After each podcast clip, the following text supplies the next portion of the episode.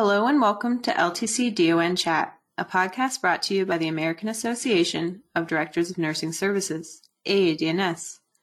I'm your host, Rebecca, and today AADNS Curriculum Development Specialist Denise Winzeller will talk about how the DNS can be prepared for the new Focused Infection Control Survey. Welcome, Denise. Thank you, Rebecca. I'm glad to be here to discuss this important topic with you. All right, let's get started. Denise, can you tell us about the survey changes that have recently happened due to the COVID 19 pandemic? Absolutely, Rebecca. So on March 4th, CMS released a quality, safety, and oversight memorandum entitled Suspension of Survey Activities, QSO 20 12 all stating it was changing survey activity due to the coronavirus pandemic, and survey activity was limited to the following. All immediate jeopardy complaints, cases that represent a situation in which entity noncompliance has placed the health and safety of recipients in its care at risk for serious injury, serious harm, serious impairment, or serious death and allegations of abuse and neglect. Also, complaints alleging infection control concerns, including facilities with potential COVID 19 or other respiratory illnesses, statutorily required recertification surveys such as nursing homes, home health, hospice, and ICF IDD facilities, any revisits necessary to resolve current enforcement actions, initial certifications, surveys of facilities and hospitals that have a history of infection control deficiencies at immediate jeopardy levels in the last three years, and surveys of facilities, hospitals, and dialysis centers that have a history of infection control deficiencies at lower levels than immediate jeopardy. Then on March 13th, President Trump declared a national emergency. And on March 23rd, CMS released a new quality, safety, and oversight memorandum entitled Prioritization of Survey Activities QSO-20-20-all, stating they were prioritizing surveys and would only conduct the following surveys. Complaint or facility reported incident surveys that are triaged at the immediate jeopardy level, targeted infection control surveys, self-assessments, which are infection control checklists shared with all providers and suppliers to allow for voluntary self assessment of their infection control plan and protection, and certification surveys, which would continue in accordance with the current guidance and prioritization. The latest CMS update on May 6, 2020, labeled QSO 20 29 NH, included the addition of two more sections related to COVID 19 reporting, along with the addition of two new F tags, F884 and F885. I think the most significant changes are the Focused Infection Control Survey, the self assessment facilities are advised to complete, along with the new reporting requirements. And I want to focus today on how facilities can have success with this self assessment and prepare for this new survey. I also want to impress that facilities should go through this review regardless of whether or not they receive the focus survey. Lives could be saved by complying with these requirements.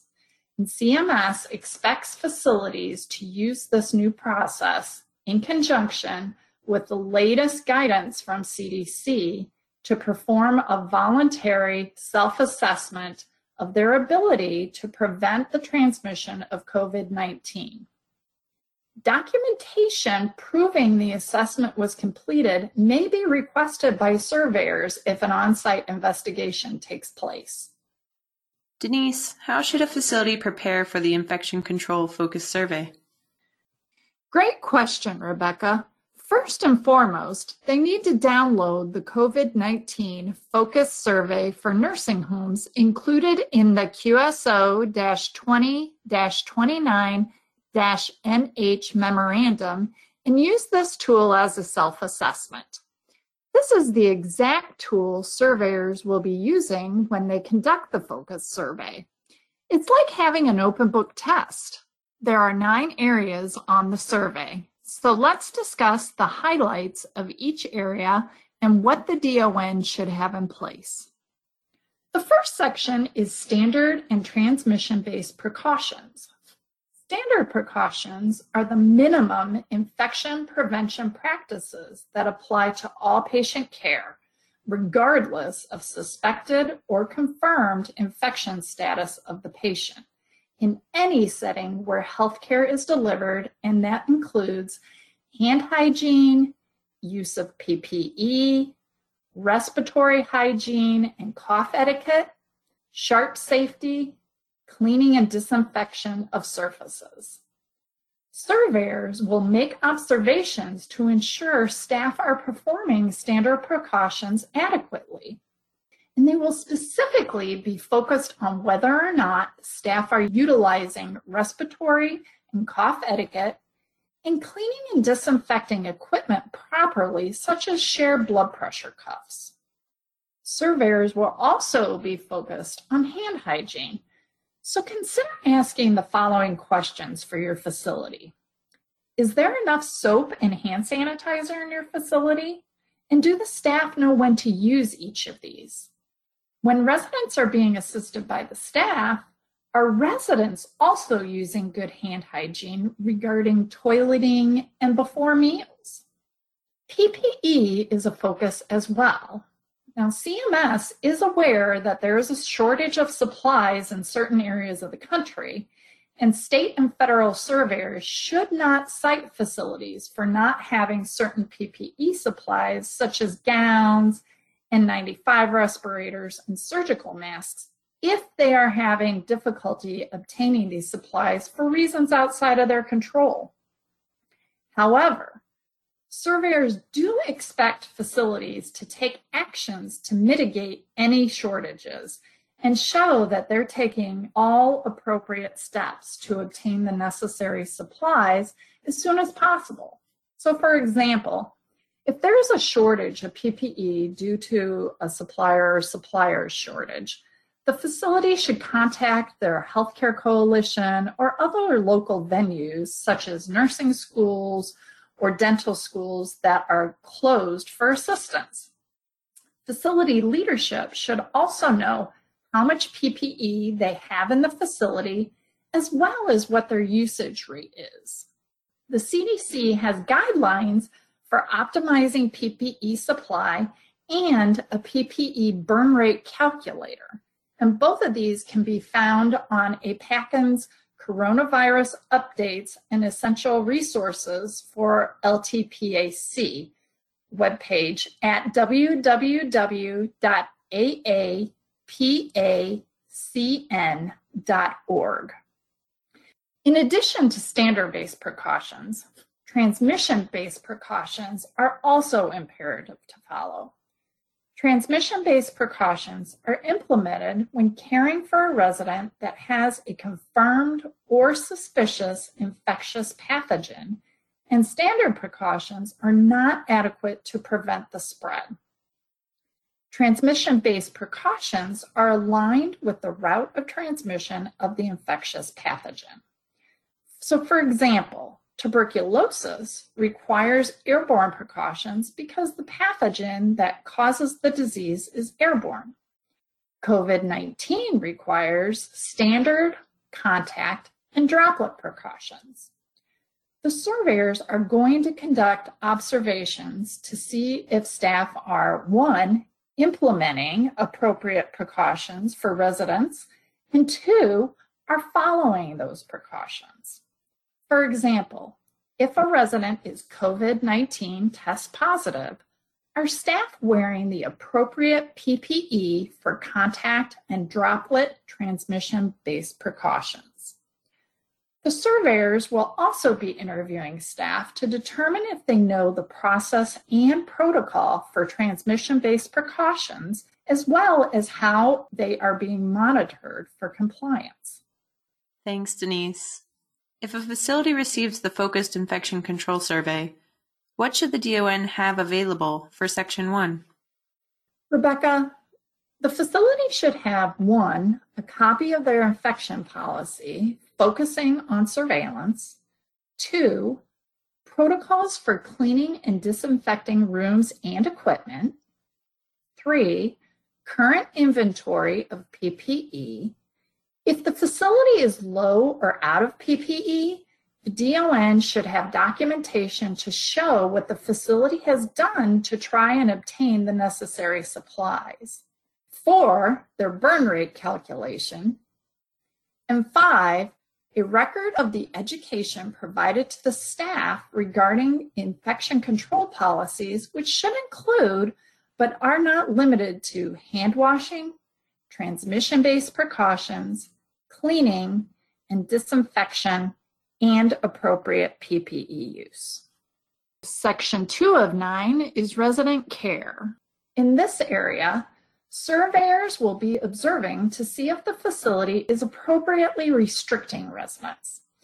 By this I mean if the facility has a resident that is presumptive COVID 19 or COVID 19 test positive, are they restricting those residents to their rooms unless medically necessary? and are residents cohorted appropriately? Are residents performing social distancing? And if they must leave their rooms, are residents wearing appropriate PPE? Has the facility canceled group activities and communal dining?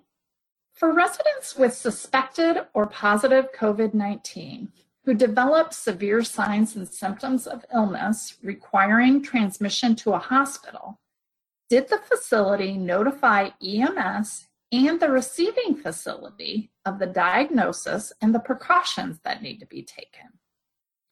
For residents with COVID 19 that need to leave the facility for such things as hemodialysis, did the facility notify all parties of the diagnosis? And did the facility take appropriate precautions when transferring the resident such as having them wear a face mask if available whenever they are out of the facility. So, Denise, if surveyed, what should the DON have available for Section 2? Rebecca, the DON should have available one, a list of residents with COVID 19 diagnosis, including presumptive or test positive, two, a list of those residents who leave their rooms for necessary procedures such as dialysis.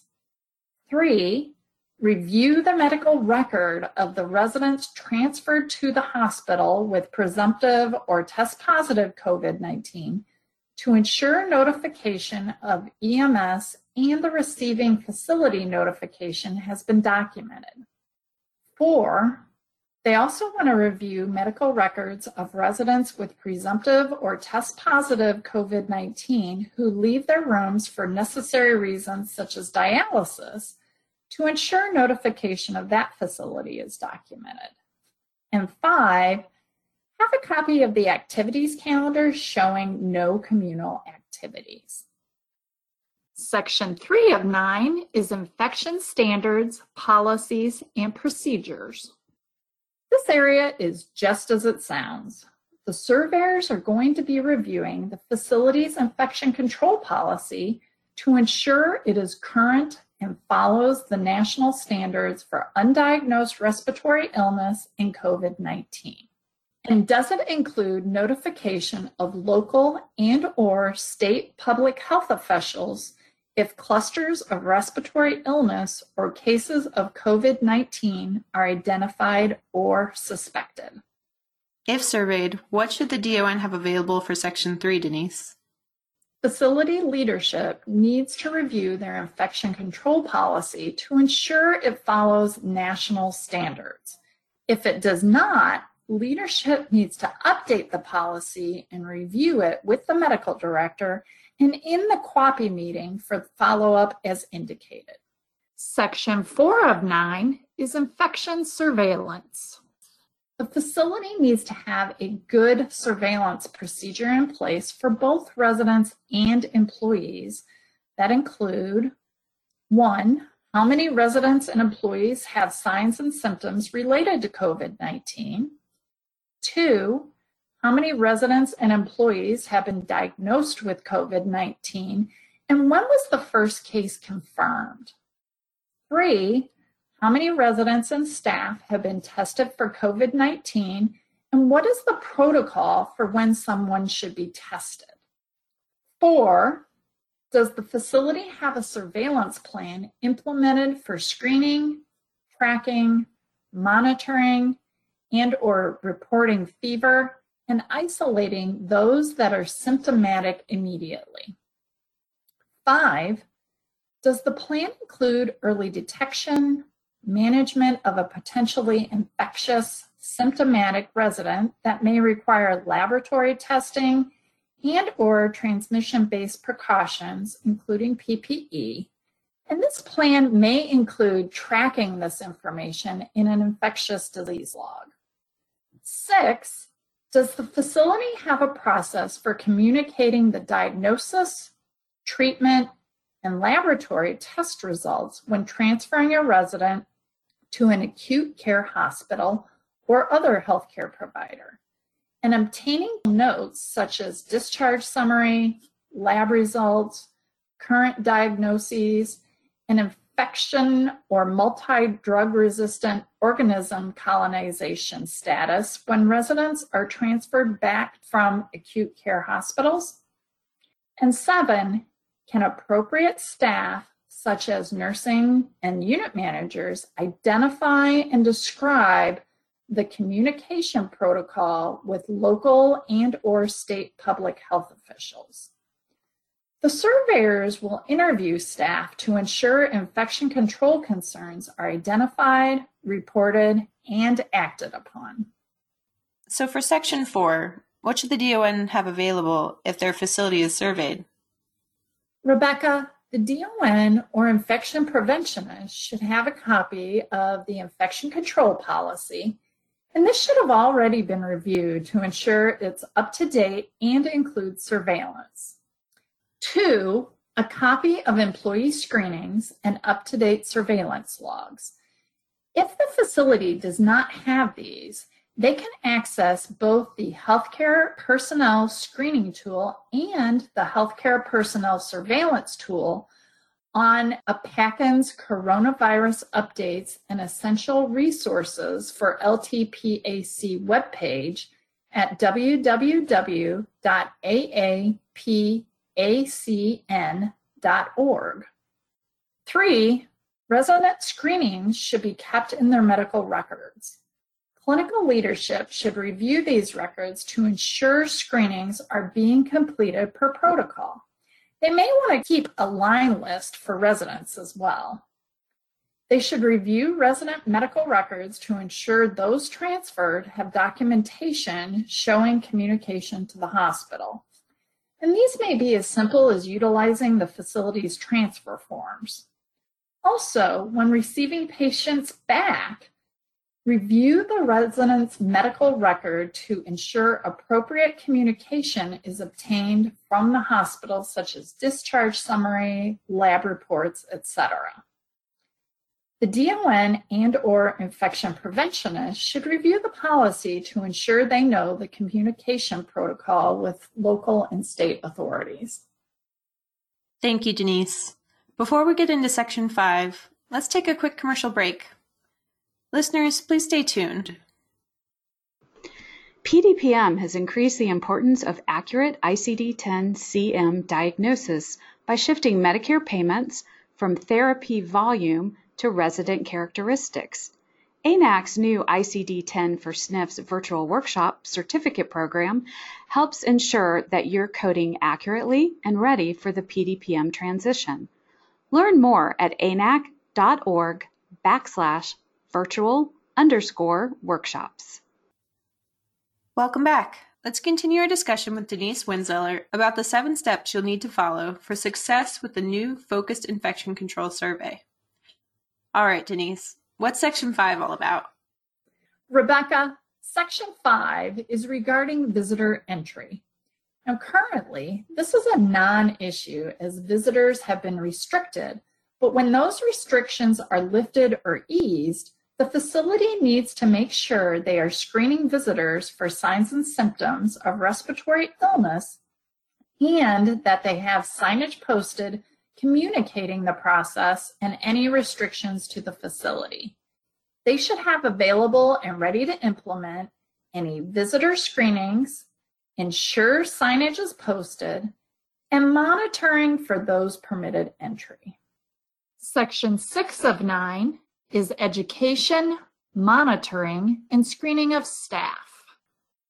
How is the facility providing education to its staff regarding COVID 19, such as what is it? How is it transmitted? What are the symptoms? Screening procedures, work exclusions, etc. Also, how does the facility let staff know of any updates? Employee screening is included in this section as well, but I think we already covered it in section four, so I'm not going to review all that again. But if staff develop symptoms at work, the facility needs to show what is done, such as placing a face mask on the personnel and sending them home immediately, informing the infection preventionist so they can record the information such as symptoms, where the individual worked, equipment they used, etc. The facility also needs to be able to show they are following current return to work guidance per the CDC. Thanks, Denise. If surveyed, what should the DON have available for Section 6? Rebecca, the DON should have available the following related to infection control education. One, sign-in sheets, and anything utilized to educate the staff regarding COVID-19. Two, updates. Keep copies of updates and be able to verbalize how updates are conveyed to your staff. Three, staff surveillance records. Four, copy of the facility's return to work criteria and make sure it's based on current CDC guidance. Section 7 of 9 was recently added in the May 6 CMS memo, along with the new F-tag F885. This section is regarding how the facility is reporting COVID-19 information to residents, representatives, and families. The facility must inform all residents, their representatives, and families by 5 p.m. the next calendar day following the occurrence of a single confirmed COVID-19 infection or three or more residents or staff with new onset of respiratory symptoms that occurred within 72 hours of each other. The facility must also provide cumulative updates for these same things at least weekly or by 5 p.m. the next calendar day of the occurrence. Surveyors will be interviewing residents, representatives, and or family members to determine if they are receiving timely notifications. All right, Denise. If surveyed, what should the DON have available for Section 7? Rebecca, the DON should have available the following. One, a copy of the facility policy regarding COVID-19 notifications. Two, copies of all documentation or website updates utilized to inform residents, representatives, and families by 5 p.m. the next calendar day. Three, documentation that shows mitigating actions taken by the facility to prevent or reduce the risk of transmission, including if normal operations in the nursing home will be altered such as restriction to visitors or altered activities, and cumulative updates to residents, representatives, and families at least weekly or by 5 p.m. the next calendar day following the subsequent occurrence of either one confirmed COVID 19 case or when three or more residents or staff with new onset of respiratory symptoms occur within 72 hours of each other. Four, copies of audits to confirm they are receiving notifications. Five, if the facility is utilizing a website for notification, have a dated copy of the letter sent to the residents, representatives, and families notifying them of where they can get updates. Section 8 of 9 is also newly added and is regarding reporting to the CDC and CMS through the NHSN website. Facilities are encouraged to submit their COVID 19 data to this platform daily, but are required to submit at least on a weekly basis. A new FTAG, F884, was also added regarding this section. CMS conducts a review of the CDC data files to determine if this facility is reporting at least weekly through the NHSN website. And this review is performed off-site. Denise, what should the DON have available for Section 8? Rebecca, although this review is completed off-site per CMS, they may have questions and sometimes technology does not always work correctly. I recommend the DON have copies of all weekly data reported to the CDC to prove it was submitted timely, just in case there's a hiccup with the NHSN database. And finally, Section 9 is emergency preparedness. This section has two questions. One, does the facility have a policy and procedure for ensuring staffing to meet the needs of the residents when needed during an emergency, such as the COVID 19 outbreak? And two, policy implementation. In an emergency, did the facility implement its planned strategy for ensuring staffing to meet the needs of the residents? Now, this question is not applicable if an emergency staffing situation was not needed. If surveyed, what should the DON have available for Section 9? Rebecca, all facilities should have an emergency preparedness plan. Facility leadership should review this plan to ensure it meets the needs of the residents. They should have a copy of the plan and be able to show how the facility implemented it, or if there is no COVID 19 in the facility currently, how the facility will implement it if it's needed. Thank you, Denise. These are some helpful tips to help directors of nursing get prepared for the Focused Infection Control Survey. Thank you for having me, Rebecca. And on behalf of AAPACN and AADNS, I also want to thank you for everything you are doing for your residents and your staff during this stressful time. And I wish you all the best. Stay healthy. Listeners, thank you for joining us today. If this podcast was helpful to you, don't hesitate to hit the subscribe button so that you never miss a future episode. For more survey readiness resources and tools, please visit our website at www.aadns-ltc.org.